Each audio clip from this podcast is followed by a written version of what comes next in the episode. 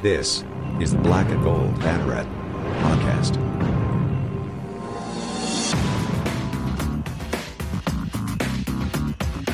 Now, here are your hosts, Jeff Sharon and Eric Lopez.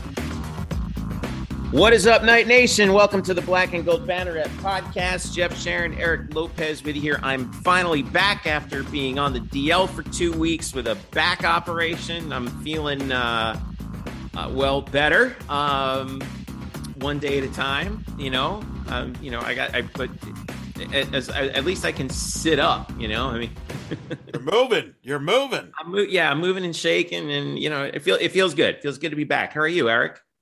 I'm doing all right. Uh, it's good to see you again. This is like an old school feel here with the two of us. Here. Yeah, it's like it's- back. It's like back in the day, and it's fitting. It's signing Yeah, it's day. like- it's like the old, we're, the original the original band doing an acoustic set. You know? Yeah, exactly. So, all right, busy, busy show. We've got early signing period, 15 new guys coming to UCF football. We're going to break that down.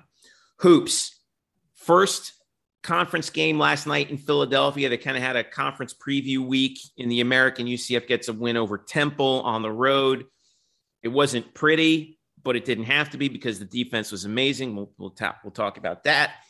And uh, we'll, and uh, also women's basketball continues to roll with their big road trip. They got a big win over Seton Hall that really ticked off the Pirates head coach. We'll talk about that. Um, and some other things too. We talked about McKenna Melville earning uh, third team All American, first team academic All American for volleyball. Lots, lots to talk about. But, but we know why you're here, all right? And it's because we want to talk about uh, the uh, signing day. Early signing day, um, I think we can conclude as a success for you. Well, I mean, we don't know how successful it's going to be until four years from now, obviously. But um, here's the here's the breakdown: fifteen guys, ten of them from the state of Florida, four from Georgia, one from Texas. Um, Gus Malzahn got his quarterback, Thomas Castellanos, from Ware County in Waycross, Georgia, who down in Southeast Georgia, a guy he's had an eye on for a long time and has really kind of taken on the role of the, um, I guess, sort of the the the spokesperson for this class, Eric. Um, and they surrounded him with some some young weapons, including um, Tyler Griffin, who's a six foot five inch tall wide receiver, uh, Quan Lee out of Buchholz High School in Gainesville, uh, Jordan McDonald, uh, Stevens Grant, big six four tight end, Xavier Townsend, who's kind of from Berkeley Prep in Tampa, who's kind of like a Swiss Army knife type, but UCF is listing him as a wide receiver and a couple offensive linemen. So I want to talk about the offense first. We'll get to the defense in a second, but let's let's talk about this offense, Eric, because I think this to me, and I wrote about this on the site.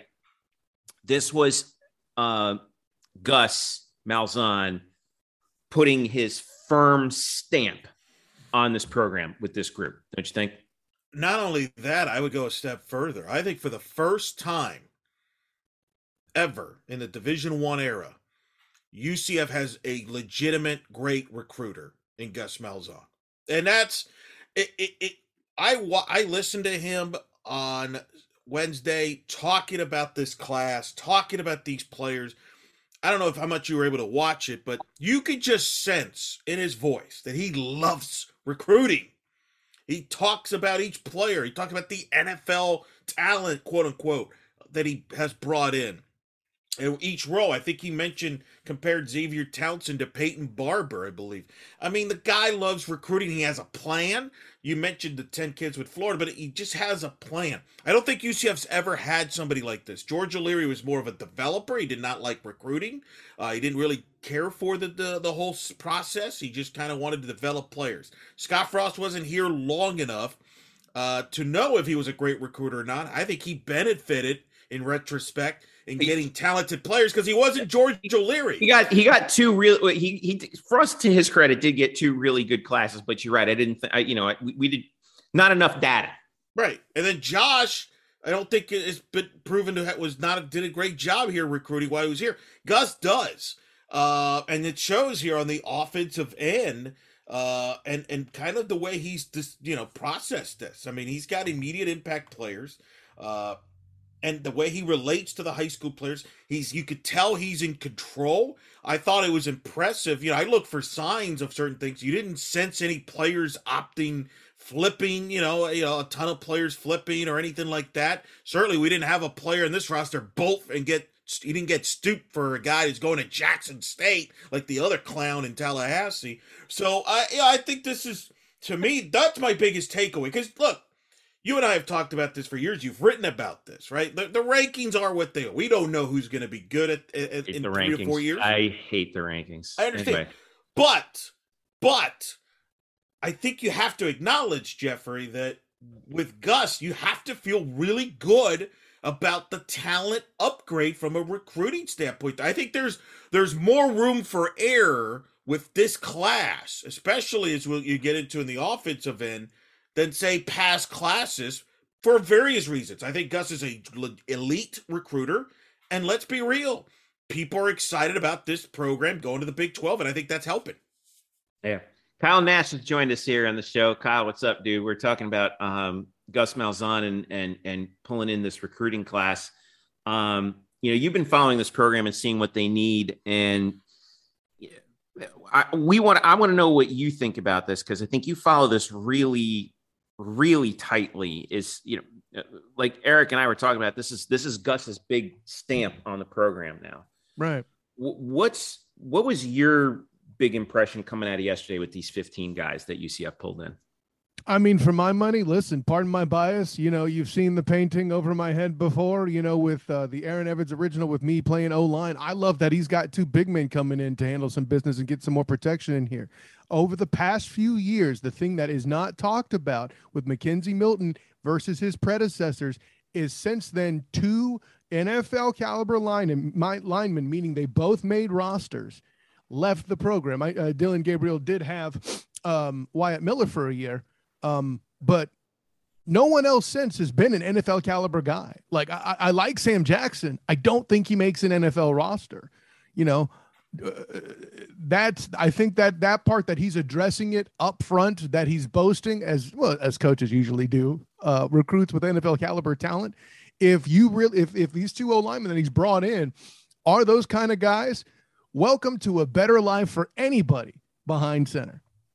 Uh, Tylan Grable, Gordon, Georgia, Wilkinson County, transferred over from Jacksonville State, 6'7, 290. And then Caden Kittler, 6'3, 295 from Plano, Texas, the only non-Georgia, non-Florida player on the on, on the slate.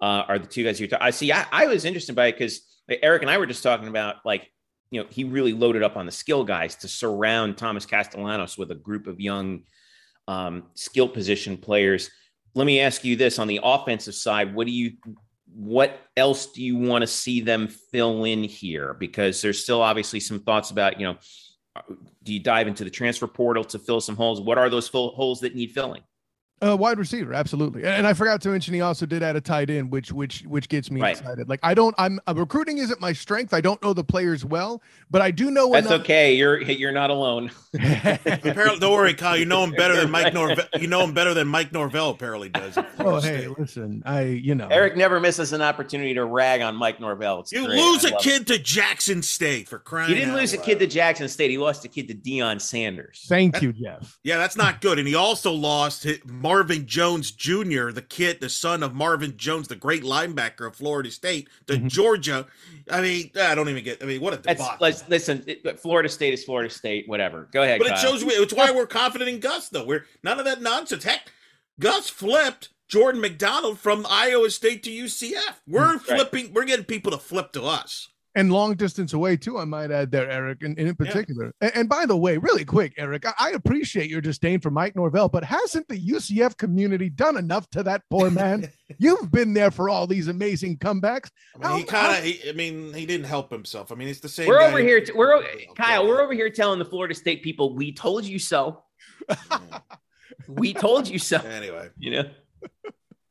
um no but but uh yeah uh, as far as the skill position players and people that should come in offensively for the portal, for me in one shot i mean it'd be great if you get the veteran quarterback. I mean i i say it as something that should go without saying. You know if you can get a veteran guy that can do at the very least teach um and and at the very you know a- a- and can if you're looking for a single year starter i think that's unlikely because anybody's on the portal as a quarterback is there because of baggage or because they weren't found yet. Either way, you're rolling the dice, right? Not everybody's going to be Joe Burrow, ladies and gentlemen. But um, on a practical level, it's definitely the wide receiver position, right? I mean, with the part of it is Mikey Keene being young. The other part is these cats are not getting separation like we used to see at times, you know. Uh, yeah, but is that is that the re but what's the reason for that though? Is is is that is it because those guys aren't getting separation or, or I thought it was because you know when Di- when when Dillon went down you handed the keys to to a freshman. Mm-hmm. Okay? And God bless Mikey Keene, really improved over the course of the season, especially in the last 5 games and I've and I've talked about that and showed the numbers on Twitter. But it was very obvious that the that the offense was limited because they were only going to do what he was comfortable with. Sure. And he wasn't really that comfortable with going downfield. Right. So I don't know if I don't know if that's entirely the receiver's fault, is it? Oh no, no, no! I'm not saying that that is the main thing. I'm saying it is a factor. Listen, my uh, my dad, Ray, he rest in peace. One of the best lessons he taught me was rarely are problems one thing and one thing only. I think that's part of it. And again, look at all the talent that's been lost to the NFL in the wide receivers part, right? Marlon Williams. I, I, I, could go down the list. Marlon Williams, Otis Anderson. Unfortunately, another may he rest in peace. Jacob Harris. Uh, you know, yeah. um, Gabe Davis, and there's more before that. Going back know. to Tre'Quan, right? Yeah, so. and then and you going back that far, that tight end spot with Coobs uh, and Jordan. Um, Jordan Aiken. Yeah, I, I always yeah. get the Jordans mixed up. But I mean, that's that's how much time uh, uh, talent has been lost on the outside of the hashes. Yeah. All right. Well, I want to talk about the defensive side of the ball too, because I think that this was really interesting. I, I, I thought that these guys were really, um, when you look at them, you now know the philosophy that that um, that that UCF wants on defense right now. So two big defensive ends on the outside who are just straight pass rushers. All right. KT Thompson, six three out of Lakeland.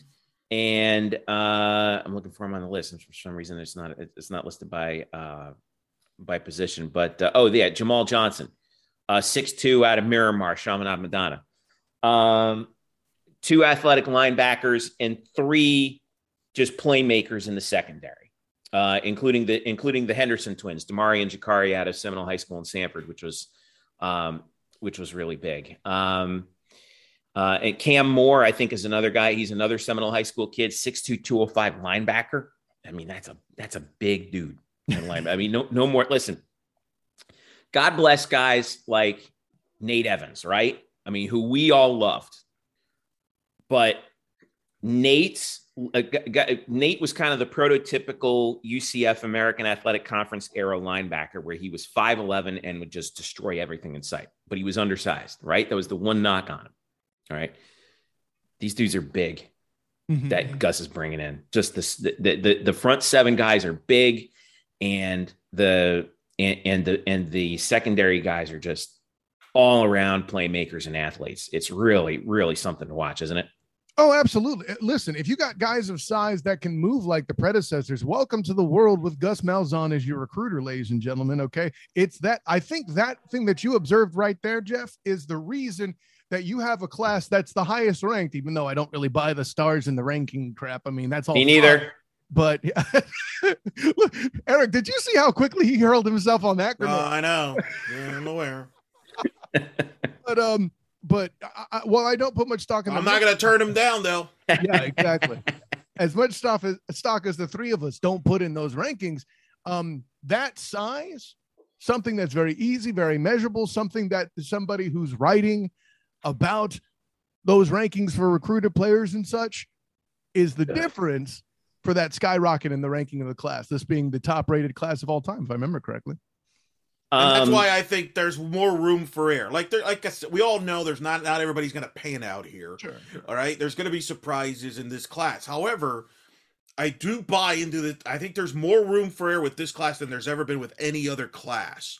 Uh, and I think that's exciting. I think the size you mentioned, Kyle, with this defense, the athleticism to fit into the system. And Gus even mentioned in his press conference depth. You're building depth here. And that's what, to me, that's what the, the signing day still is about is you're about building depth because as far as the immediate fixes i think a lot of coaches are going to use the portal for that But Gus is a believer in the in recruiting and bringing in the high school guys for depth. He was a high school coach. He brings that up, and I think on the defensive side, you're that's where they're going to pay off. This team has not had depth the last few years, and I think this class will hopefully accomplish depth and and not only for next season, but when you get into the Big Twelve, where you're definitely going to need depth. Now, yeah. uh, let me start with you, Eric, on this, and then I'll go to you, Kyle. Eric, which player out of this group are we going to hear from the earliest? On both sides of the ball? Yeah. Well, I'm gonna I'm gonna be a biased offensive guy. I think you look at Xavier Townsend and probably Jordan Thompson, two ver- you know athletic guy. I think they're going to make immediate impact because they're, they're, the type of all-purpose players. They could probably line up at wideout. They could line up at running back. Uh, playmakers are going to be used. Jordan uh, McDonald, you mean? Jordan McDonald. Yeah. Thank you. Yes, it's early. Uh, Jordan Jordan Thompson, your volleyball thing. Like... I'm already in volleyball mode. But no, look, I uh, I think that's to me the two guys on the offensive end that to me are the names that I will be keeping an eye on very closely. And then the defensive side, I'm curious how the Henderson twins uh, and Cam Moore do they get? I think they have obviously there's there's more opportunities I think on the defensive side likely to make it an immediate impact than say on the skill position offensively, but you never know. Kyle.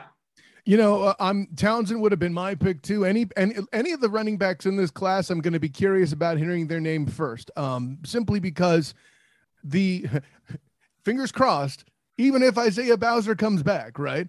Um, you you you see how willing Coach Gus is to to use that committee system to to run the football, right?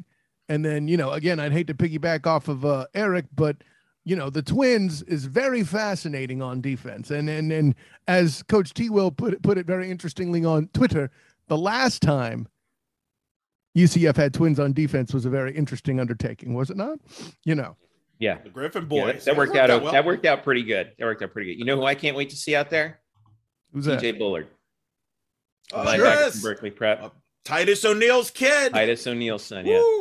And and you know, Jeff, I got to give you credit. Like over the years watching UCF football, long before I even was was uh, credentialed to cover anything college football, you know, when I was still a fan, you know, with my buddy, and and long before my times with the Banneret, I always kind of observed the linebacker spot as more kind of the air quotes traditionally weaker or at least good group, and that size differential I think is part of it.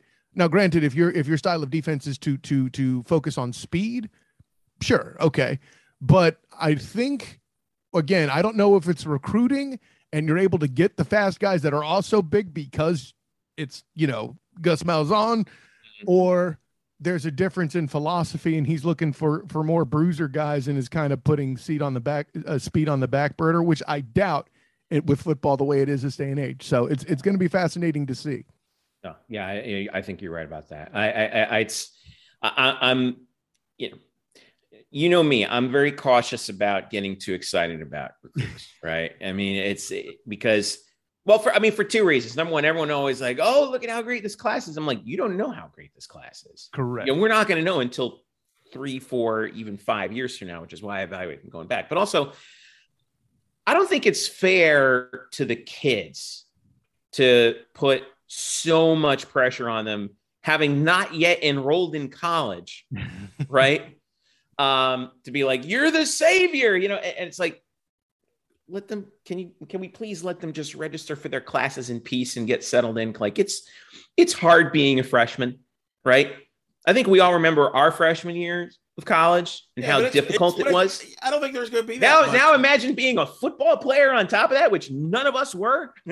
I think it's gonna, it's a different world now though because you have the transfer portal, so that's going to probably gobble up more attention moving forward.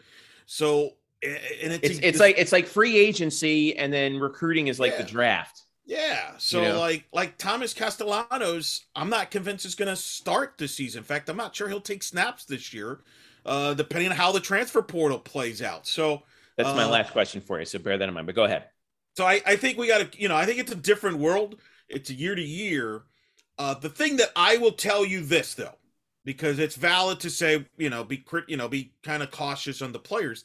You've got a football coach that knows the game of recruiting. He you, he's got it in his voice, and I think that's very important. And I think that's one of the reasons why Terry Mohajir brought him in here because as you're going into the Big Twelve, you need somebody that knows what they're doing. And you look, especially now in this state with So the Mario. other guys didn't know what they were doing, but okay. No, I don't think I don't think they did. George did, and George would not have excelled in this era at all, at all. Fair. He, would have been a, he, he just would not have he just would not have handled the transfer portal. None of this stuff well. Gus does. You could sense it in his voice. I don't think Scott Frost. I think Scott's kind of proven in Nebraska. Yeah, he's not the biggest fan of recruiting, and you know it's not as easy for him. Uh, but you look at this state now with Mario Cristobal, who I think is going to clean up at Miami. I think he's going to be the top. He's one of the top recruiters in the country. Billy Napier at Florida despite the earlier debacles that I've mentioned about Mike Norvell, he still get players in this state. You're gonna. There's so much talent uh, that you're going to have players. But in Gus's case, he knows how to, and he knows what it takes to have the right players when you're playing in a major conference like UCF's about to move to in the Big 12. Last question. I want this to be rapid fire. All right. Um, who is going to start at quarterback for UCF on opening night in 2022? Is it going to be Mikey Keene? Is it going to be Thomas Castellanos, or is it going to be someone who's not on the roster? Eric or, or Kyle, you first. R- rapid fire. Yeah, uh, someone who's not on the roster. Okay, Eric, Someone not on the roster. give me a name. Bo Nix. Huh. oh! That is the smart money right now. I mean, I, well, it's it's interesting because like there were all those reports out of Auburn that like that it, it wasn't it, it wasn't the problem, but it was a symptom of the problem that like the controversy about like starting Bo Nix early was kind of one of the things that was like a real point of contention between the boosters and Gus when he was there. And but but apparently, you know, Gus's relationship with Bo was just fine because if if Bo is out there saying, you know, something, I think I might want to run it back with Coach Malzahn again. You know, that tells me that you know, you know, maybe the situation there was, you know, Gus was like, "Hey, Bo's a really good player, but I just don't think he's quite ready yet." Now he must feel he's ready to he's ready to step in, and he's got two years of eligibility. I, I don't know what's going to happen. There's a lot of other guys that are out there, but And there's no um, guarantees he comes back. Cincinnati supposedly is interested in him. We'll, we'll see what he decides. Cincinnati's do. in it. Wow. Okay. Yeah. So I mean that, but you know, so we'll see what happens. But I look, I think this quarterback room needs a veteran, and the odds are what I would say, even if it's not Bo Nix, they're probably going to bring in somebody that's got starting experience and a veteran Mhm. uh, to this room. You have to just because, y- y- as you know, the quarterback position can be very volatile. You could you're one play away from being, you know, the next guy stepping in. So I think to me the easy bet is the guy that's coming in. What about you, Kyle? What do you think? No, I mean, again, Eric with the Thunder bringing the Bo Nix answer. That's good there too. Um, the the Indiana quarterback being taken off the table, and I, as I understand it, there's still the Ohio State quarterback chirping in the background there somewhere in the transfer portal. One can't No, he went to Texas. He's going Oh, to he- Texas. okay, I they, didn't- they found okay. they found the bag for him too. You know, Yeah, I mean, you know, welcome to the NIL. Which, by the way, to, to quickly go back to your previous point about you know, can can freshmen just be freshmen and, and not have so much pressure on them? Hey, listen, the NIL encourages the opposite to happen. Keep that in mind, Jeff. Um, but um, as as far as that, I mean, I- I don't. There's not anybody that really jumps off the page for me. But how can they? Because if they did, they wouldn't. Well, it's still early. It's still early. Heck, It's also UCF still early, next yeah. week. Yeah, heck, UCF likely is going to be facing a quarterback next week that's going to enter his name into the portal and still playing Emory Jones. That's So who knows? Yeah, you were talking about Quinn Ewers. Uh, the, the, but I mean, there. I mean, a couple of names out there. Well, um, Kedon Slovis from SC is out there. Obviously, Bo Nix, Myles Brennan from LSU, Zach Calzada, who I know we're in our chat. You, you, I, I think you really liked him, didn't you, Eric Calzada? Out of uh, Uh, no, Drew likes Calzada no, Calzada Drew more. likes him. Okay, yeah, the that's problem, I, I'm with you though, Jeff. You and I talked about. Hey, Adrian Martinez is out there too. I'm just saying. I rather have Taylor Martinez, which I've been, I guess I've made very clear uh, accidentally the, in in previous audio formats on this uh, on the umbrella of Banneret. The reason why I think Bo Nix is the most realistic of that group is he has a relationship with the coaching staff, Mhm. uh, and I think he's the best guy. And I'll say this: if Bo Nix is in the American Conference, name me a better quarterback in the league. Maybe more, maybe Mordecai. It's it's SMU if he returns. But outside of that, who do you take over a Bo Nix in the American? And I think we got to remember if you get an SEC starting quarterback to come to the American, that's an upgrade. Uh, to me, that would be the home run higher there uh, move if they get there. Calzada is pretty good too. I just we'll see if that plays out, and then who knows who else? Who else? I mean, Emory Jones is going to be trying to maybe maybe Emory Jones feels like he wants to come to UCF. He wants to prove a point next that's, week. Yeah, that's great. Right? Emory, jo- Emory Jones announced he's going to. Although that was kind of unusual that he said that he announced he was going to he was in the portal, but he's going to start the bowl game. Very odd. You know, they usually don't see I've that. never seen that before. Usually it's like, you know, hey, I'm in the portal. It's like you're gone. Maybe. You know? But in again, in in in the in the uh, era of the NIL and the transfer portal, portal, gentlemen, what better resume is there than to light it up in a bowl game? How many guys have only played bowl games? Right. Good point. Their draft. Scout them up. Scout them up. Good point. Basically, it's an audition. Correct. So okay, interesting. Hey, lots to talk about. We'll be following it. Uh, and uh, do you think we'll get a one question I got from um, from one other fan from a fan on Twitter? Uh, do you think we'll see a couple more guys on the traditional signing day in February, or are we just like, eh? I think so. Um, okay. For cats that were weighing options, um, you know that that that that weren't sure yet. For those that exist, um, there'll be a few. Um. I, I, there's still a number of spots to fill. So the, I, the, the challenge is going to be you got a guy like Billy Napier who fascinatingly has basically ignored every Dan Mullen recruit. Basically, and he and he said this in his press conference. He's like, "I'm not going to commit. You know, I'm not going to marry a woman I've never met." Wow, that was his line. Wow. so, uh, you know, and there's been some speculation that maybe Napier has been able to convince a couple linemen to flip. So, uh, it's going to be hard you know, could they get a kid maybe and, by February? But I, I think I I got a funny feeling we're going to start seeing the coaches demand some changes to the calendar to this. Oh yeah, well either, Gus even either get rid of it or move it. I think you should have it in like August.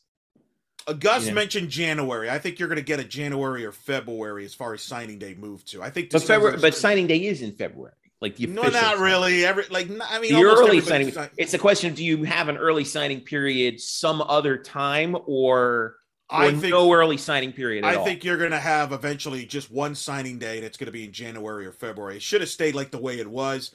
Clearly, December's too early.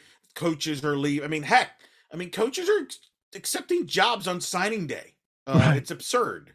Well, gentlemen, also consider this is something that I think is a big problem in and of itself too, right? Like you want the bowl games to be the pageant, pageantry and events that they are, but meanwhile, I'm sitting in the press conference. Eric doesn't, but anyway. Well, you know, uh, it, it, no, it is a distraction. To your point, like it, you're right. The, you're the right. beauty of, it, by having signing day in February, it was an, an excuse to talk college football in in February now you're throwing this in there in December where there's already should be enough conversation. It distracts from the bowl games. It distracts from the playoff. It's idiotic. Well, I, well, about this sport, it's idiotic. And at this point, those teams that make the lower tier bowls and want to build their program are now distracted because they're addressing the bowl they were asked to come into in the first place, right? Yeah, you know, yeah. so that's I mean, what the, the first bowl is tomorrow.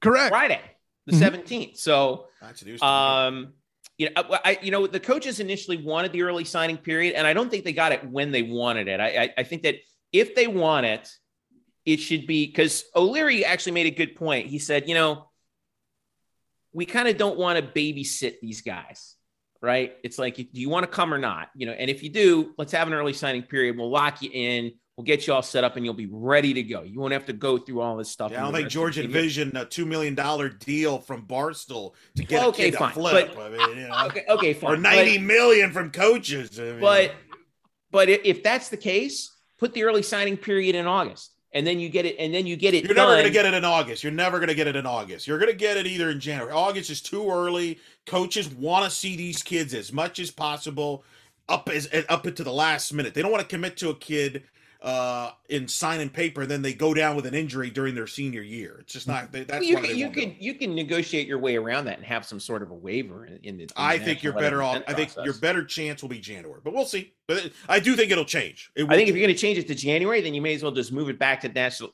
the old national signing day. I'm for it. Fine with me. Works for me. Get rid of the early signing. Agreed. All right.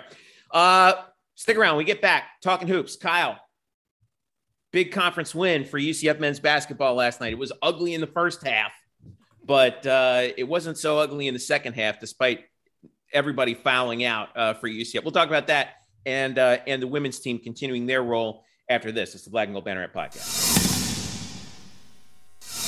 Welcome back to the show. Jeff, Eric, and Kyle with you here. We're going to talk some hoops and UCF men's basketball. Uh, uh, well, hey, can't start your conference season off better than with a W. Now, it was sort of a conference preview weekend for you because they're going to go back to out of conference play. But this kind of reminded me of the old A Sundays, Kyle Nash, when we would have like a conference weekend in December. And uh, and we had, but you know, we had one game in the American, uh, you know, prior to this, uh, which was again up in Philly against Temple. And hey, look, not an easy place to play. Never has been for UCF, but they go in there, they get the W 65 to 48. Um, in a in a physical, like grimy, you know, ugly game. It was 1918 Temple at the end of the first half. That's how rough this thing was starting out. But um, but the second half uh, was uh, was a real defensive show for uh, for UCF. Ty Freeman, I thought was really the the star of the game. Fourteen points, seven rebounds, three assists. Um, you know, and, and uh, the the guy and the other guy who had a really interesting performance, I thought was uh, was Brandon Mahan because even though he didn't shoot well, five of fourteen, he finished with 18 points, hit all seven of his free throws, and he was plus 20 for the game. So he th- that led UCF. So um, your takeaways from this, because this wasn't easy. Three guys fouled out, and Bak Jong fouled out with 10 minutes to go in the game, and UCF still got the win. So um, to me, this was like this is this was the defense establishing itself. Well, not just the defense, Jeff, but I mean, remember what what what have uh, what have we been hearing from Coach Dawkins and reading um, from stuff I've written on blackandgoldbanneret.com. Bing. Um, the, the the whole concept of this team has been depth. They move around the starting line to fit the situation. Why? Because they have enough starter caliber guys with their depth. I saw something on Twitter saying that Freeman, oh, Freeman should start. Hey, he might one day because everybody's that good. They have depth. And and uh, it, it, specifically the defense, I love that you mentioned that. If Bake is fouling out, that early in the game and they're still getting a dominant 17 point win after you what you called a rough start? Yeah. What more proof do you need? It's not like i need to col- need columbo over here to get you more evidence. Sherlock stay home. The mystery is solved folks. Uh, eric you you seeing how this team kind of pulled it together it was this was a really I, I thought a really satisfying win because it wasn't pretty well, right? first of all, like fire the entire officiating crew in that game. They're a debacle. Good lord, save, make, let these players play. For number one, number two, all right, Eric Temple, getting his obligatory rag on the officials. Go Temple, ahead, carry on. Second of all, where are you, Temple fans? This is a basketball school in Temple. Where are you? That building was empty, which created no atmosphere, which I actually think helped UCF because they got off to that slow start, but there was no atmosphere. You can't get any vibe. I think that helped UCF a lot. It, uh, listen, UCF was six of 31 well, in the first half of yeah, the field. It was not pretty. 19%. Second half, 15 of 23, 65%. Well, credit to Darius Johnson, because remember, Darius Perry was in foul trouble the whole night, was a non factor. Johnson yeah. got some heavy minutes at the point guard position. Obviously, Dar- uh, Darin Green has you know shown all year he could be a go-to guy offensively. Look, this was a big win. They needed this win. Uh, Temple's going to, well, they're going to stink this year, quite frankly, because they're without their best player, Battle, who's out for the year with a foot injury. And he was going to be a, probably a first team all conference performer. He averages 20 points a game. So that's a huge loss for Temple. So they're going to struggle. And UCF can't afford, the American has had a struggle this pre conference. Uh, it's not been pretty. That's they're rated. They're rated go, about. Go look at what's going on at Memphis to see how rough. Right now, Memphis did beat Alabama, so maybe that could help turn around some things. But True. the bottom, but the bottom of the league has been atrocious. So my point is, there's not a lot of room for error in the conference uh, slate. So you can't afford to lose games like against the short-handed Temple team. And it, what makes this Florida State game coming up big? Yeah, it's very rare. I'm not gonna say. I'll never say there's a must-win in December, but this Florida State game is pretty close because you don't have too many more opportunities to add to the resume in the non-conference. You've got Florida State and then Michigan coming up. I you got to at least split if you're UCF to add to the resume because once you get into conference play exclusively, there's not going to be as many opportunities to improve your resume in conference because the league is down this year. Yeah, well, that, that's a great ahead, showy Kyle. win. Yeah, that's a great showy win for sure, Eric. And the thing I want to add in too, Jeff, you mentioned coming in, uh, Brandon Mahan leading among starters with 18 points, starting to catch fire since that uh, Bethune Cookman game at home. That tune-up game, you know, I, would hate to, I hate, I hate to keep dropping as I wrote for banneret.com, but hey, I want them to come to the site, you know. Why um, we do this podcast? It's okay, Kyle. It's but um, I had I had written there that those games, the the North Carolina A and T and the Bethune Cookman game, were both very important to try to get confidence for Adams and Mahan back. And for Mahan, it's working. And to get that going in the Florida State is huge to get that showy win. Yeah. Well, let's talk about yeah, let's talk about this a little bit more because it's down at Sunrise at the BB&T Center, our old uh, my old stomping grounds. Um, Florida State comes in. They they struggled Elo. They were they lost three in a row at one point to Purdue, Syracuse, and South Carolina. Yeah. Uh, they're coming off a 37 point win, but it's against Lipscomb at home. Um, they needed overtime to, to get rid of Boston University. Uh, they lost to Florida by double digits. They beat Tulane, but by five at home.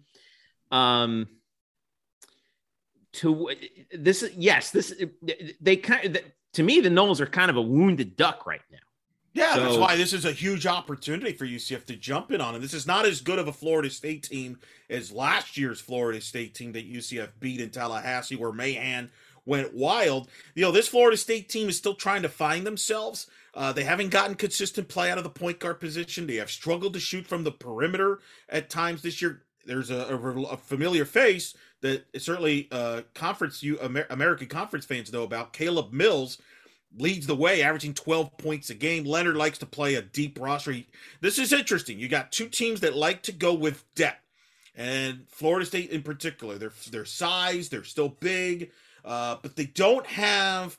You know, they don't have that lottery pick guy. They don't have that, you know, Scottie Barnes type. They don't have a Vassell type right now, anyway.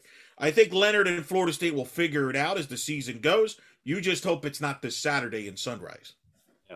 Um, after that, you got you got four days off, and then North Alabama next Wednesday, which should which is a nice little, well, should be you would think a nice tune up for Michigan on Thursday the thirtieth. So, um, opportunity here for UCF to come into that Michigan game at at least, you know, with nine wins. You know, if if they get the win against Florida State and North Alabama, you're nine and two heading into Michigan. Um, and I'm looking at this. Uh, it's never too early to look at the net rankings, is it, Kyle? I mean, um, 44 for UCF. Florida State is, uh, I just saw them a second ago. There they are, 78th. Yeah, they're slow. So, and for UCF, not a bad start, right? I mean, not a bad start, but you're not going to get too many great opportunities. I mean, I'm curious if you look it up where the American teams are in comparison uh, well, Houston, uh, Houston's five. That's that's pretty good. That's pretty good. um, and then UCF is the second yeah. AAC team it's not been, 44 it, right. since he's at 46, right? Wes behind. Miller, Wes Miller is a sleeper coach. Uh, has done a good job taking over the Cincinnati program there a little bit. But look, this Florida State game's big. I mean, the question is, do you feel that you have a better shot of beating Florida State right now in Sunrise or Michigan at home in a couple of weeks? I actually think it's Florida State right now. Florida State still just doesn't know who they are. I think if you're UCF, you kind of know who you are. Uh, you beat them last year, so you should have the confidence. You're playing them at Sunrise. It's not going to be a packed building. Uh, Florida State plays there every year, but they usually struggle there. So I want to see, to Kyle's point earlier, the Brandon Mayhem that's starting to play well. That's got to continue. How they beat Florida State last year was Mayhem went off, Isaiah Adams went off, mm-hmm. and Darin Green went off. Leonard Hamilton, both of the, uh, the, the, look. If you like defense, these two, these two teams will play defense. That will not be an issue. Malik Osborne's a kid to follow. You know that UCFs have to worry about for Florida State as well as Caleb Mills. I think it's going to be a tight game. UCF's got to execute better offensively. They cannot play uh, uh, shoot like they did in the first half against Temple because you don't want to dig yourself a hole against Florida State. Yeah, that's true. Kyle, last word with you.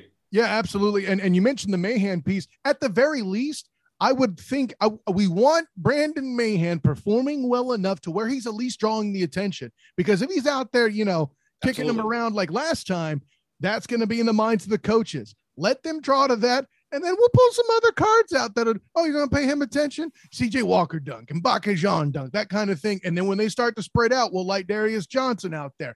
Then Perry will do his thing as he often does. That all starts with drawing that attention there. I mean, with uh, with depth, you don't, you mentioned there's no lottery pick. If you got depth, you need team ball. You play European style and you beat them that way. And the way you do that is by move, spreading an opponent out and letting them know not, or rather not know where they're going to hit, get hit. It's that simple. I tell you, the one guy I'm looking forward to in this game, you mentioned him, Kyle, CJ Walker. This has CJ Walker breakout. Yeah, hopefully the refs will let him play. Let him play because they're, they're, both teams like to bang inside. Yeah. All right, I want to talk about the women's team here. All right, so they got a W over Seton Hall in South Orange, New Jersey, uh, at Walsh Gymnasium uh, in uh, on the road to start this. Uh, you know, well, it wasn't to start the road trip because they were at Mercer and Macon. They got a double digit win there, double digit win in the Garden State, and now Saturday they go to Iowa City to face Iowa. Uh, and a game that you can see on the Big Ten Network Saturday at 7:30. But I want to talk. Oh no, no, it's Big Ten Network Plus. Big Ten Network Plus. Excuse me, you're right. Unfortunately, yeah. a by the way, shame on you, Big Ten. Like seriously, Big Ten Network Plus just sign with ESPN. Make our lives easier. Don't you know none of that nonsense. Big Ten Network Plus with your student broadcaster nonsense. Continue. But the uh, you know we were student broadcasters at one point. Yeah, but we were actually know what we were doing. Not these kids these days don't know what the heck they're doing anymore. Yeah, well they they, they said the same thing about us. And look at anyway. Back in my um, day, I knew what I. Yeah. Sorry. Right, right. Yeah, exactly. At least All I right. know not to so, call a team by Golden Knights. That uh, there's a point. Good point. Um, but here's the story right now. Here's the story right now. Diamond Battles is going off. Yes. For, it's right now for this season 14.8 points, 4.1 rebounds. She's got 31 assists on the year, 22 steals. She's shooting, she's shooting, get this 43, 39, 86 splits. so wow, like what's going on here? Because this is this is this is approaching KK Wright levels, isn't it? It is, and it's because Tony Tani is the development right. of point guards. We've seen it since they have arrived. Uh, this is the latest development.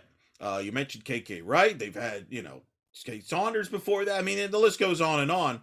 Sounds like a good feature there for Bryson down the road to work on. Anyway, uh, there you go. We're just we're just Dropping going that one all fourth just, wall there. Start assigning things to people. Assigning people anyway. on here. Uh, but no, Diamond Battles, and she took over that fourth quarter in the Seton Hall because Seton Hall made a run. It was a game.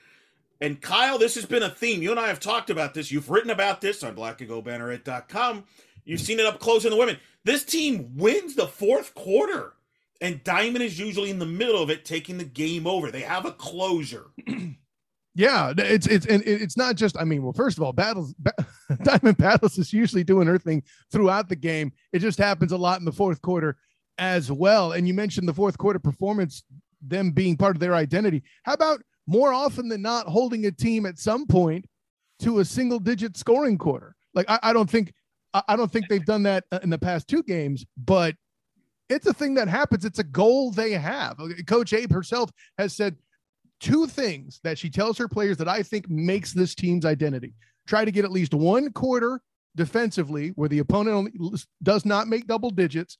And within the first five minutes of each half, attack, attack, attack, get fouls, fouls, fouls, and free throws have definitely been an identity for Coach Abe's team uh, we talked about how good this team was last year defensively, you know, and and remember how close they came to being one of the few teams in history to hold their opponents under 50 points a game. Mm-hmm. Guess what? They're doing it again, mm-hmm. and they're even better at it. They're they're third in the country right now, 45.9 points per game allowed.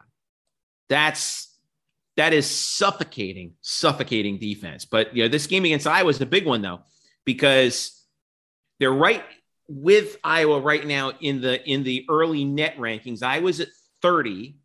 UCF is at 33. South Florida, by the way, is at 29. Put a pin in that for later. But um, it, it, it, Iowa just lost to Iowa State, who's number 15 in the country right now.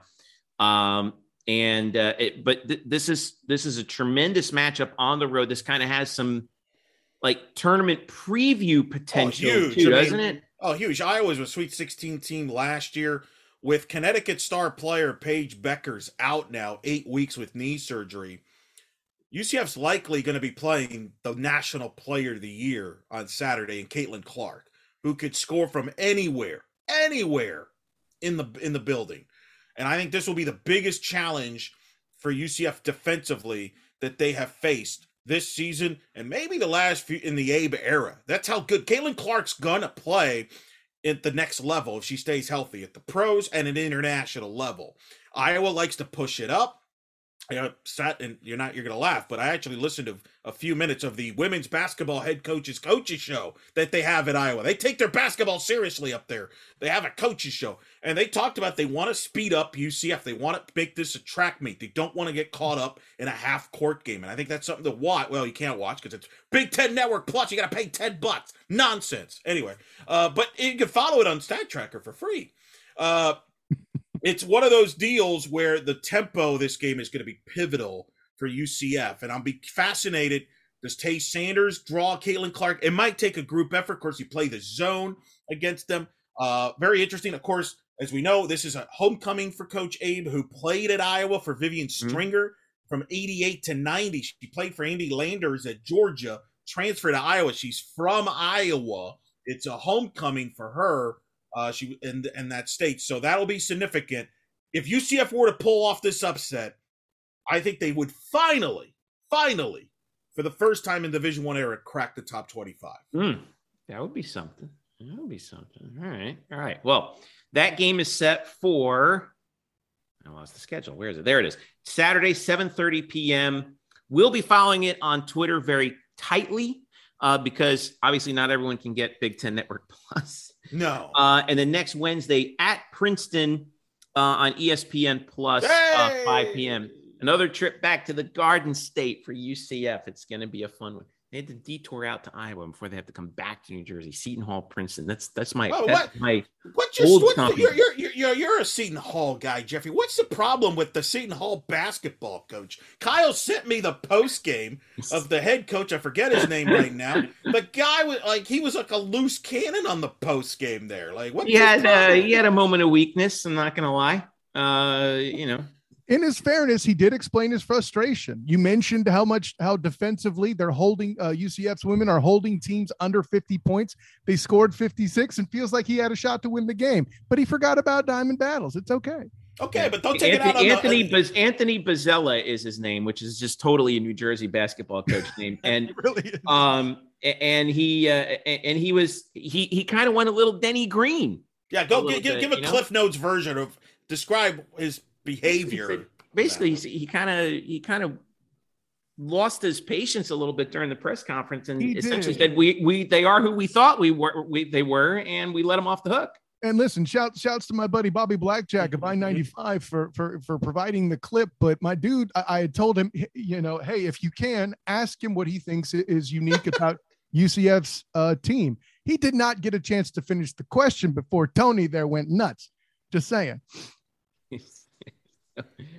uh, gee, well, hey, you know, my hope is that my hope is that every time with all of these teams, like especially Seton Hall, is that keep on winning, guys. Well, they were picked third. They were picked third in the Big East, so Right. uh, it's a quality win. It's a good, good start for the road trip. But now we're going to see how they match up with Iowa. This is a big Saturday for both men and women's basketball. Yes. Men with Florida State and Iowa women's. This is a pretty, pretty, pretty tasty Saturday of basketball Mm. to follow. Mm, I love it. All right. We're going to take a break. When we come back, Bryson Turner is going to join us. We're going to talk a little bit about volleyball, baseball schedules out, and lots of other stuff on the grab bag. Don't worry about it. We're coming right back. It's the Black and Gold Banneret podcast. Welcome back. Jeff and Eric with you. Bryson Turner joining us to, here too to talk about the little grab bag of what's going on around the around the world of uh, college uh, uh around the world of UCF sports. And you know, it's December, so there's kind of not a whole lot going on. But we did get a nice little drop of some news from UCF baseball. Their schedule is out. Woo Uh, the we we kind of we kind of like uh, scooped it a little bit by snooping around the the the, the Twitter accounts of some other schools, but um, some good home matchups here, boys. Uh, in particular, Ole Miss March 4th through 6th. Miami comes to town March 16th. South Florida opens the conference season April 1st through the 3rd. Um, East Carolina comes here April 14th through the 19th. It's uh, they've got 12 games. This is from UCF Reese 12 games against 2021 NCAA super regional teams ECU, Ole Miss, South Florida. Um, so 33 games against teams in the top 100. Um, this is it, it, it, Listen, it's it's not easy. By the way, the the schedule starts February 18th. That's Friday, three for, with the first of three against Siena. Some old friends coming down from that. Um, Bryson, you looked at the schedule. This shapes out to be a pretty pretty good schedule. You got a nice little ramp to some of the tougher games because you do you go Siena, UNF, Georgia Southern, Stetson, and then Ole Miss. Right. So um, thoughts on the schedule? Yeah, I think I would agree with you on that front. It's a good way, a good, a good first part of the schedule to tee up Ole Miss. It's certainly good to have them come to John Euliano Field this time, especially considering what happened last uh, when, last time when uh, UCF went and faced them on the road. Um, and then what I'm really excited when for, they were number one in the country. That was back then. That was that was a big moment for UCF. Anyway, go ahead. I'm sorry. No, not a problem. Uh, I will say that I what I'm what I'm looking forward to is this conf is this conference schedule coming up at the end because Eric and I have talked uh, t- talked about this la- last season and the American in baseball is just really fun to break down and so for one I am really excited to see these six games that rematch the conference the American Athletic Conference championship game from last season from last season because that was a great game uh, even though we lost which sucks. And usf i took a look at around the american rosters and usf is returning people like one of their best hitters carmine lane two of their pitchers from that series jack Jasiak and brad lord uh, basically USF is still a, a, still I think a pretty formidable opponent, and so to see to see us going against them six times, I actually think I'm looking. I believe they're the only conference foe that we play. Yeah, that's by Nate. That's by design. or we'll play two series against at least. Yeah, that's yeah. by design. They'll play them six times. This ain't Daily Stampede, by the way. So let's enough talk about them. Uh, I think yeah. it's by the way, it's important. So, think, yeah, I, I know. It's just point. It's just yeah. the point that. Yeah, we don't need to talk about them anymore. Um, look, I think this is important scheduling when you consider that the starting rotation will likely have two new faces, possibly. Right. So you you know, and I so I don't I think Greg's done a nice job here of easing in a rotation. Unlike last year, we opened up with FAU and it was, it was just a you know chaos. Uh, with a young staff, I think that's important. To your point there, uh, to build it up. Now, you didn't mention the fact they got to go to Florida State as well during the midweek for a couple games during the season as well. So there's challenges there. The being having a strength of the conference helps gives you that leeway of not, you know, overscheduling in the non-conference. That being said, Ole Miss coming here is significant. Uh, that'll be fun. That'll be packed. They go to Georgia Southern, which I'm blown away by the facilities at Georgia Southern. By the way, beautiful They're, park to have up there in wow. Statesboro. Can we take notes on that? Anyway, um, that was very good. So I think though the schedule's good because it, it's going to ease in this young rotation. And again, you could have two new starters. Me and Bryce have talked about this in the past. That's I think part of the the strategy here for uh, Coach Lovelady. April, also, I will say April is going to be a really key month for this team. I mean, when you think about it, you play with you, you start with USF, and then later in the month you have East Car- you have a three game series at home with East Carolina, you have a little break in, in the midweek with Jacksonville, and then go take on Wichita and Wichita on the road to take on Wichita State. Honestly, if I would have to say the two biggest threats, uh, or the three biggest threats for UCF in conference, Wichita State, USF, and of course ECU because of because it's ECU. Yeah, I would agree with that. I, I think that's fair. East Carolina is the standard in the league. The job that Cliff Godwin has done, he is. They're the team. They're the team to beat until proven otherwise. I mean, he's done a heck of a job there. So ECU, but UCF's played pretty well. They split with ECU last season as well. Uh, yeah. You know, it, South Florida, we'll see if they can kind of carry that momentum they got in the postseason into the regular season. Uh, Wichita State's kind of a weird team. Eric Wedge, the head coach there. We'll see how they do. And then a program like Houston, which hit rock bottom last year, can they bounce back? I think those are some of the storylines in the American uh, conference. But again, it starts in the non-conference, and we'll see how this team looks. And I think they got to build that pitching staff, that confidence uh, with that staff. And I think this schedule, starting with Siena, will start get to see some answers. Little side note that we got from our old buddy uh, Brian Murphy here. Did you see this one? Uh, UCF could face as many as six top 100 MLB draft prospects this season, um, according uh, based on MLB.com's list. Carson Whisenhunt from East Carolina. Five of them are pitchers. Carson Whisenhunt, East Carolina. Parker Messick, Florida State. Bryce Hubbard, Florida State. Carson Palmquist of Miami. Derek Diamond of Ole Miss. Those are the pitchers. And then one position player, Ole Miss catcher Hayden Dunhurst. Uh, so some talent coming in on these opponents too. So that, Mur- that Murphy guy, he's got a future in covering baseball if he wants. To. He's pretty good at it, from what I hear. Uh, we got some volleyball news because we're not going to let you get out of here without getting that. McKenna Melville, third team All American. Uh, she was uh, it, it, the first player uh, in UCF history to be named better than all better than honorable mention. She's been honorable mention all three years prior to this year. This year she made the third team All American. She's also the first multi time All American for UCF since Delana Sarden was honorable mention three years running in 2012, 2013, and 2014.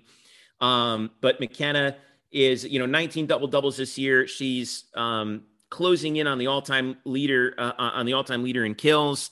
Um, she's going to be coming back next year along with Amber Olson. She'll have a shot next year at possibly being as high as top 10 all time in volleyball history in kills. Bryson, well deserved, just like we expected. Oh yes, I I agree, and uh, I also found out that she was also named to the first team academic All American. So well yep. done for McKenna right there. I know team, uh, you know Terry Mohajir always talks about the academic side with and how he really values that, and to see McKenna do that, that's also really good. But only the I, fourth UCF student athlete to earn multiple academic All American accolades, by the way. So, but it, so that's so what what an Who's the other Go ones? That's a good question. I got to go back and look. I don't know. Yeah, I know. That's something I have to double I check. I think Mackenzie Hodges uh, might have Jenny, been one of Jenny them. Heppert did it in 2008 oh, um, okay. for UCF volleyball, but I don't know. I know Mackenzie anyway. Hodges did that in 2015 and so well, that's so that's got to be one of them. Yeah, We're so almost that's, there. That's we'll figure it out. Anyway, go ahead, Bryson. I'm sorry. But I mean, I think it. I, I, basically I say that because I mean, Todd Dagenais has said it before, but uh, said it before. But McKenna Melville might might might be one of the greatest players to come through this program because now because now she has eclipsed Delana Sarden because Sarden was named all uh, you know honorable mention for all for All America for three years. McKenna Melville went and did that, and now she's on the third team All All American so that, that means that, that she now has four years where she was named to an All American something that is now the most in UC in, in UCF history, and she's still coming back. Right, she's still I mean, got one more year. She's going, um, going in that master's program to get her teacher's certificate, and it's I I am I, let's just say that I am I cannot wait for fall to come back so we can see this. You know, we're gonna be on McKenna watch for that kills record once that once it comes around. Mac but Watch will be good. I, right, but I think it just it really just shows how I think Key Key McKenna is to this to this team but also like we've mentioned before we want we definitely want to you know as mckenna starts to get you know starts to the legend of mckenna grows more and more you're going to have teams that are going to scheme against her and so we i hope dagenais and maurer and company want to make sure that they have a team that can step up to the plate when teams start to scheme against McKenna and it and and and, and it has a chance of working because McKenna could just overcome that anyway. Well, that's that's the plan, right? And that's why you surround a player with talent. I mean, you know, we learned that in that last match against UCLA. By the way, Mac May, UCLA, who was the star of UCLA's match, they, they were Um, you know, she was first team All American. So you want to talk about talent on the floor in that match? You know, we saw it at, And at Pauley Pavilion. And UCLA's Zoe Fleck was third team All American with McKenna, Right. if I'm not mistaken. Yeah. Melville, by the way, who's a, is a finance major.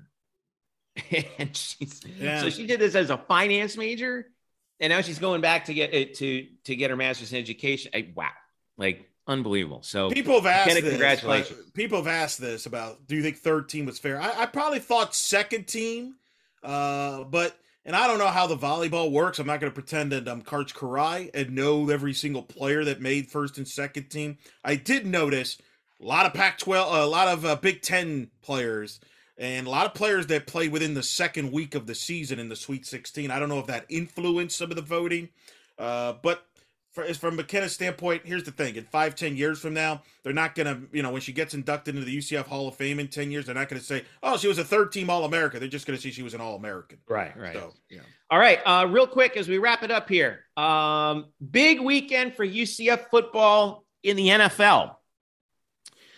We started the first touchdown on Sunday was scored by Mike Hughes against the Raiders on a fumble recovery on the first play of the game. Brought it back for a, a- a scoop and score.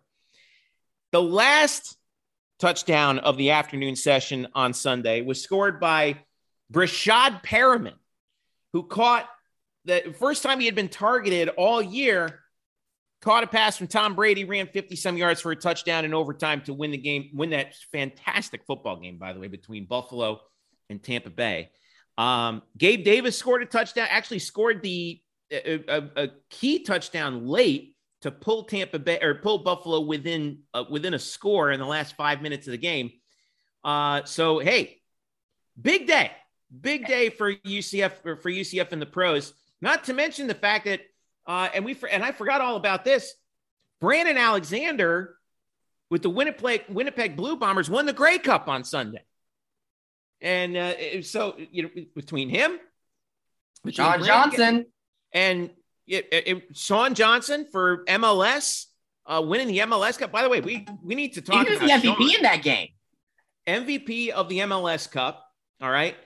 Um, you know, I I actually dug up my old video feature. He was the MVP.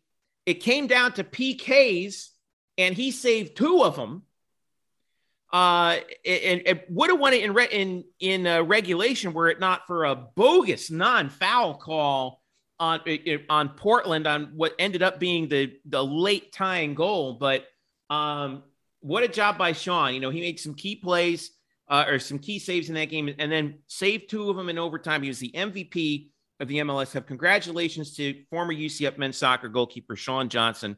First Um, UCF player to play in the MLS Cup. Right now, Romario Williams was on Atlanta United when they won a few years ago, but he wasn't active for the game, so uh, he didn't actually dress for the game, even though he won a ring with Atlanta United. But Sean was on the field, played the whole 120 minutes plus PKs, and was the MVP. And wow, congratulations to him. Um, and, and, you know, it, it- it- just a big all around weekend for the alumni, right, Eric? It's big. I mean, first of all, it's nice to see a team from New York in the Bronx actually win a championship for a change. Oh, remember the had good old, unbelievable. Maybe the Yankees should sign Sean Johnson. That could help their cause. But anyway, um, the MLS seems to be a cur- the MLS seems to be a league where some curses are broken. First, Atlanta United, which Atlanta hadn't won a championship in any. yeah, they're the real reason Atlanta the Braves. And then and why? Yeah, but um, look, Sean Johnson. You mentioned obviously we mentioned the accolades there. It's kind of ironic because the greatest goalkeeper, the greatest UCF men's soccer player, Winston DuBose, won an NASL championship, which was like the precursor to the MLS in '83. So that was used. Breshad Perriman, you mentioned the touchdown. That was significant for the Buccaneers. You know, they've obviously Antonio Brown, you know, is Antonio Brown. He's suspended. Shocker. So he Perriman has an opportunity here, especially if Brown doesn't Yeah. return to help try to contribute to the Buccaneers getting back to the Super Bowl. Uh, and it's always good to, you know, and by the way, UCF receivers, they know when the big moments and catch milestones. Remember Tre'Quan Smith caught Drew Brees' milestone touchdown, Yep. uh, or record breaking uh, play. And here, Rashad Perriman catches Tom Brady's 700th touchdown. I mean, these they got a knack for that. Uh, that's pretty good. By the way, we also dominate the Great Cup. I feel like uh, we always have a UCF Brandon player involved in the Alexander, man. Cup, Yeah. Brandon, yeah. I mean, you know, we had uh Uh, Terrance Plummer's won the Grey Cup before, yeah. and happy for BA. Like you know, he he's uh, he's had he Brandon has put together a, a very successful career. Uh, and and that's one of those things where you know, Eric, you like to get on my case all, all the time about this. I love the fact that you know we ha- we have these other leagues because it provides opportunities for guys, and we got the they're the restarting USFL the USFL. Coming. The USFL's coming. And there's tryouts going to happen. This, yeah, it's yeah, it's yeah, more opportunities for for UCF. More opportunities for football leagues to fail. Yeah. All right. Hey, this uh, listen. The CFL has been around longer than the NFL. You know what's wild about that? I saw this the numbers. You know what it drew in Canada, the Grey Cup? Hmm. Eight hundred thousand people. Think about that. Eight hundred thousand people watch the Grey Cup. Think about how many people watch football in the states. Yeah, but yeah, but is, not the population of Canada like nine hundred thousand? No. So it's like you know, I think they care more about the puck over there, but uh, it's kind of wild, man. It's just, just kind of funny to see other like TV number numbers like that that uh, drop. But hey, man, good for Brandon to make the, the to, to take care of business yeah. there. Happy for uh, BA. Yeah. yeah he's oh. and uh, I also uh, don't want to under, under understate because he's been he's been going at it for so long. But Matt Prater connected for connected on three field goals in Monday Night Football with for the Arizona Cardinals from 53 yards twice and and for, and another one from 49 yards against the Rams. The Cardinals did go on to lose that game, but Matt Prater just continues to just nail it from long distance. I well, mean, he he re, he continues to extend his lead at even though he lost the longest field goal ever record to Justin Tucker earlier this year. Prater's longevity continues to uh, it, it, it, it, just continues because he is the NFL's all-time leader in field goals of 50 yards or more. So he continues to extend that lead. And then last thing that we wanted to wrap up here, Eric Lopez, I know you're really excited about this. Parker Boudreaux is making his debut finally in NXT. Uh, his uh, his character Harland, who is kind of a little on the scary side. I think they're going for that's, right. That's the goal there. It's kind of a combo of a Undertaker Brock Lesnar combo there, which is kind of unique there. Interesting. I was thinking more Terminator meet Terminator meets Ivan Drago. In, interesting gimmick, I would yeah, say. Maybe Are, you're excited for this. Well, it's a big moment for him. He had his first wrestling match Tuesday night at uh, NXT 2.0 USA Network. They air it on Tuesday night. He had his first match. He's crushed the opponent. Um, and really, when uh, you Guru think of Ra- Guru Raj was his name, by the way. Uh, who? Opponent Guru Raj. That was his yeah, name. whatever. Yeah, whatever. Anyway, so he, he, he did his job. Cannon fodder. whatever. Yeah, exactly. Uh, but you look at NXT. You know, the NXT that WWE has kind of recently changed NXT. They are they've changed their philosophy a little bit, where it's developmental. It's always been developmental to some extent, but now they really want guys that have a big presence, big size, and Parker fits that and so does Cal Bloom, yep. who's actually becoming one of their stars on the show, is called Von Wagner. Uh, he just beat Kyle O'Reilly in a big steel cage match last week. Uh, don't be surprised if one of these guys or both of these guys are on the main roster in WWE by 2022, uh, because that's what the WWE is looking for. But two UCF guys now prominent in that NXT brand and could be in the WWE future here in 2022, be a big impact player. Uh, they're obviously working out their kinks. I think in, in Cal Bloom's case, I think he's work, he's got to work on his mic skills a little bit better, but his ring stuff is good. His dad, by the way, works at NXT. Yeah, that has to help. Dad's a legend, right? I mean, yeah, he's a former wrestler, and he's kind of helping as an agent, basically behind the scenes stuff. And then for Parker, man, because you don't know what Parker knows as far as right now, he's been used more as a as a muscle guy. He doesn't have he hasn't spoken a word yet, so they they're kind of keeping him mysterious. Uh, he does have. I, I was going to say that's kind of the that's kind of the plan, right? Right, right. And they have his kind of quote unquote manager, uh, if you will. It's not really a manager, but it's kind of playing a manager role. So, but he had his first match. I think he's still be he's behind Cal Bloom. If you ask me who's ahead, Cal Bloom's ahead. So I think Cal has the upper hand as far as likely making it to the roster before uh, Parker does. But hey, man, say what you will, whether you like it or don't like it. These are two guys that are they're moving up and and having some success here in this in the, in the wrestling industry, which is not easy. Yeah. Well, I mean, it's it's fun. Like we're invested in it because you know we watch them play here, right? And and yeah. I think it's fun to see, you know, if you can't make a successful, i- i- By if the you can't find a career in football, hey, this is this is fun to watch. And, and the performance centers right here in Orlando. Performance Center in you Orlando, know, and so then AEW, the competitor to WWE, just announced they're going to have their big pay per view in March at Addition Financial Arena. yeah, that's right. Well, they just had, they just had a, a show. They had a dynamite show there uh, Yeah. recently as well, so they're going to have a, a pay per view, part of their big weekend. They're going to have Fan Fest, and they're going to have their TV show. So UCF good- it's and wrestling. It's good to see. It's good to see the Khan family having some success in some of the things that they're doing No, recently. there's definitely not in football. So Sorry, I had to.